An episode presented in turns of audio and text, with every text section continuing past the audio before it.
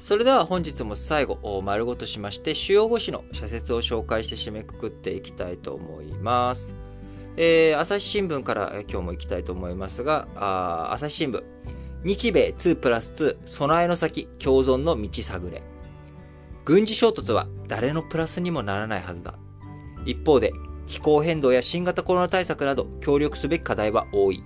共存こそが互いの利益であり、そのためには外交や経済関係を含めた総合的なアプローチが不可欠だということで、えー、こちらはね、僕も賛成です。えー、もちろん、きっちり防衛体制、えー、整えていくということ、えこちらはね、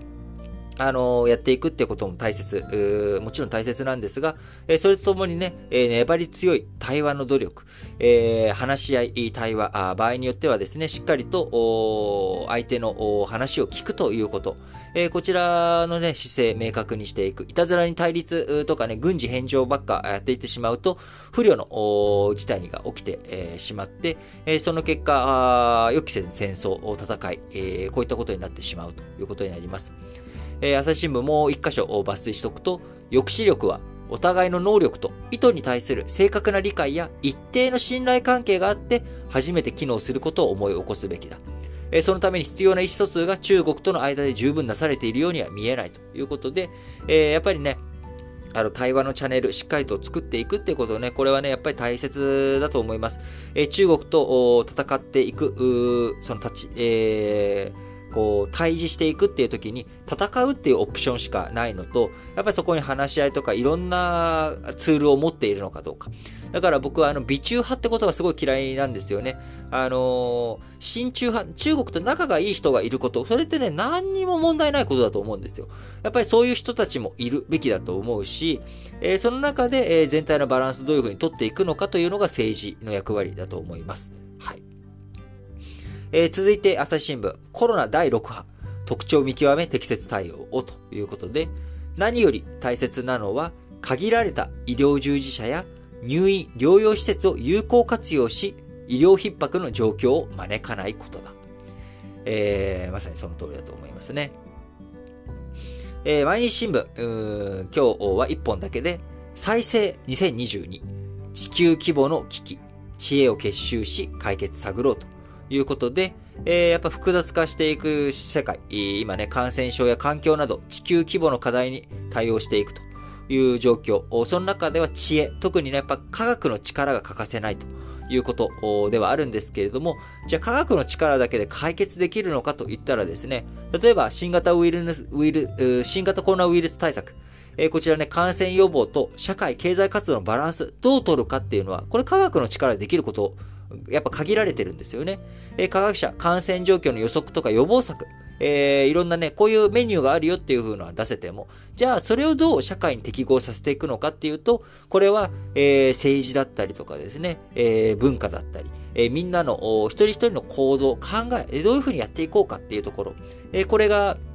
必要ということになっていくわけなので、やっぱり感染症とどういう風に向き合っていくのか、あそのメニューの中で何を選んでいくのかっていうところ。ここはまさに科学の力あだけじゃなく、やっぱり各自の倫理観とかですね、え考え方あ、哲学、えー、人生観。こういったもの、何をね、大切にしていくのかっていうところ、こういったところのバランスになってきますし、えー、政治というものはまさにそこにどういうふうに調整をしていくのか、あそれが政治の役割、力だと思っています。えー、そういったものを考えていく、やっていく上でもですね、えー、複雑化する課題と向き合うために、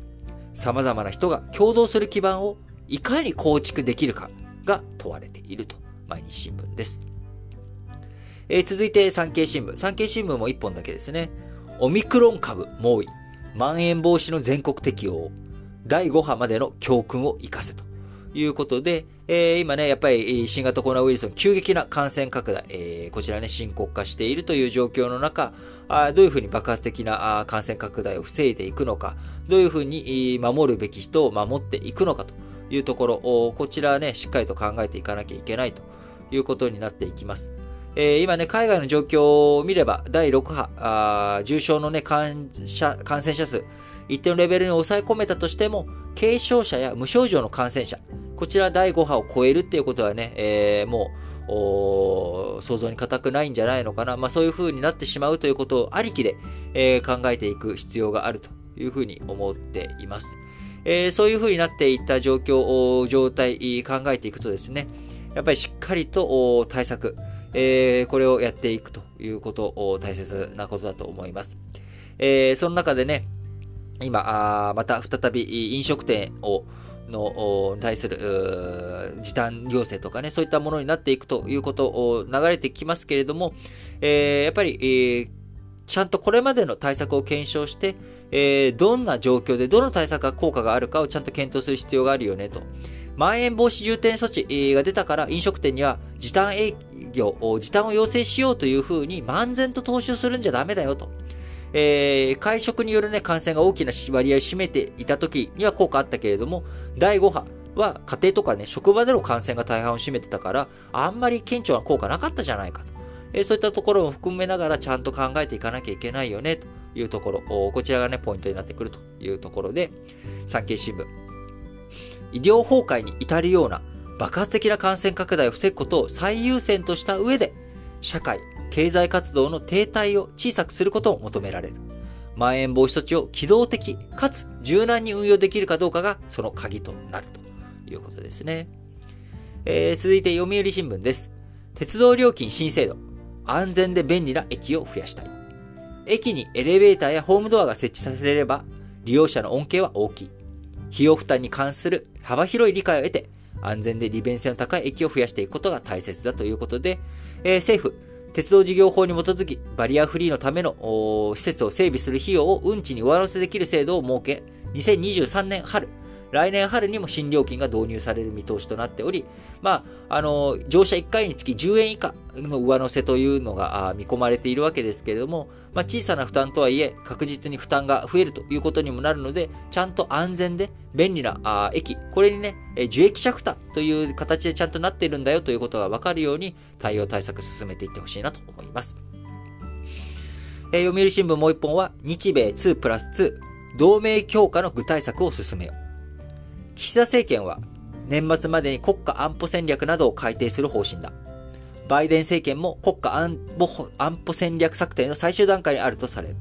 同盟がより効果的に役割を果たせるようすり合わせてもらいたい。えー、最後日経新聞です。自動運転の制度は安全優先でということで、えー、今ね、やっぱり各地過疎化、あの、JR 西日本なんかもね、今大、大幅な赤字を出してしまっている影響の中で、えー、赤字路線の維持、こちらの採算がね、取れてない路線についての再編、えー、こちら検討していかなきゃいけないみたいなことをね、JR 西日本の社長言ってたりとかする中、やっぱり自動運転、えー、こちらが非常に今後の社会を作っていく上で、えー、重要視されると思います。えー、そうなってくると、え、やっぱりそこに向けて、え、実用化に向けてですね、しっかりと対策対応していかなきゃいけないということになりますが、この春にもですね、え、レベル4、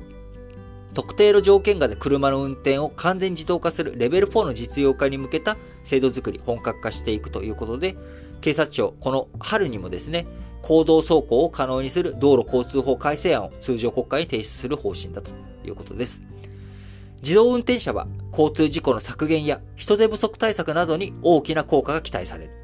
未来の社会に欠かせない技術であり、国内外の企業が開発にしのぎを削る。日本でも行政やメーカー、バス事業者などがレベル4を視野に入れた実証実験を行っているということです。はい。えー、最後、コロナ第6波、対策は油断なく迅速にということで、今後、軽症者や濃厚接触者は膨大な数に上るだろう。退院や自宅療養解除の基準緩和を検討すべきだ。飲み薬の迅速な供給も欠かせない。病床の逼迫を防ぐとともに、仕事などへの復帰を早めるのに役立つということでね、しっかりと対策対応を進めていってほしいなと思います。えー、今週もですね、皆さん新聞解説ながら聞きをお聞きいただきありがとうございます。えー、早いものでね、もう土曜日で、えー、もう年が明けて1週間経ったんだなっていう風なあ日々、日ですけれども、え、皆さんはこの1週間いかがでしたか？あの、やっぱりね、楽しく過ごすというところをやっていくためにはですね、やっぱこのあったかさって大切ですよね。寒いとね、どうしても肩凝るし、えー、気力が湧いてこないというところもありますので、えー、しっかりとあったかくして、えー、毎日日々を過ごしていただければと思います。えー、新聞解説、ながら聞きでもですね、えー、そしてラジオ歴史小話本体の方でも皆様からの、えー、応援メッセージ、えー、質問、えー、そういったコメントをですね、えー、募集しております。各エピソードの概要欄、こちらにね、えー、Google フォームのリンク貼っておりますので、えー、ぜひぜひそちらの方に皆さんからたくさんコメントいただければなと思います。あ、そういえばですね、えー、質問、ちょっと簡単な質問を受けてたので、今ここで答えちゃおうかなと思いますけれども、えっ、ー、と、リートの国籍、韓国だということなんだけれども、選挙権であるの？っていう質問、ぶしつけかもしれないんですけど、ちょっと、えー、質問させてくださいっていうことですけれども、あの、外国籍の人には、選挙権はありません。えー、なので選挙権が僕は欲しかったら日本国籍を取るということになります。えー、で、そこは自分としてやっぱり日本国籍を取る、選挙権をを取るためだけに日本国籍を取る必要を、そこまでしてね、日本国籍必要じゃないなということもあり、えー、僕は自分の判断で日本国籍は取っていないということになりますが、えー、韓国籍です。えー、ただ、前にも申し上げましたけども、えー、僕は日本人の定義、えー、僕の日本人としての定義の中に国籍条項っていうのは必ずしも僕は必要なものではないと思っております。えー、日本人というのはですね、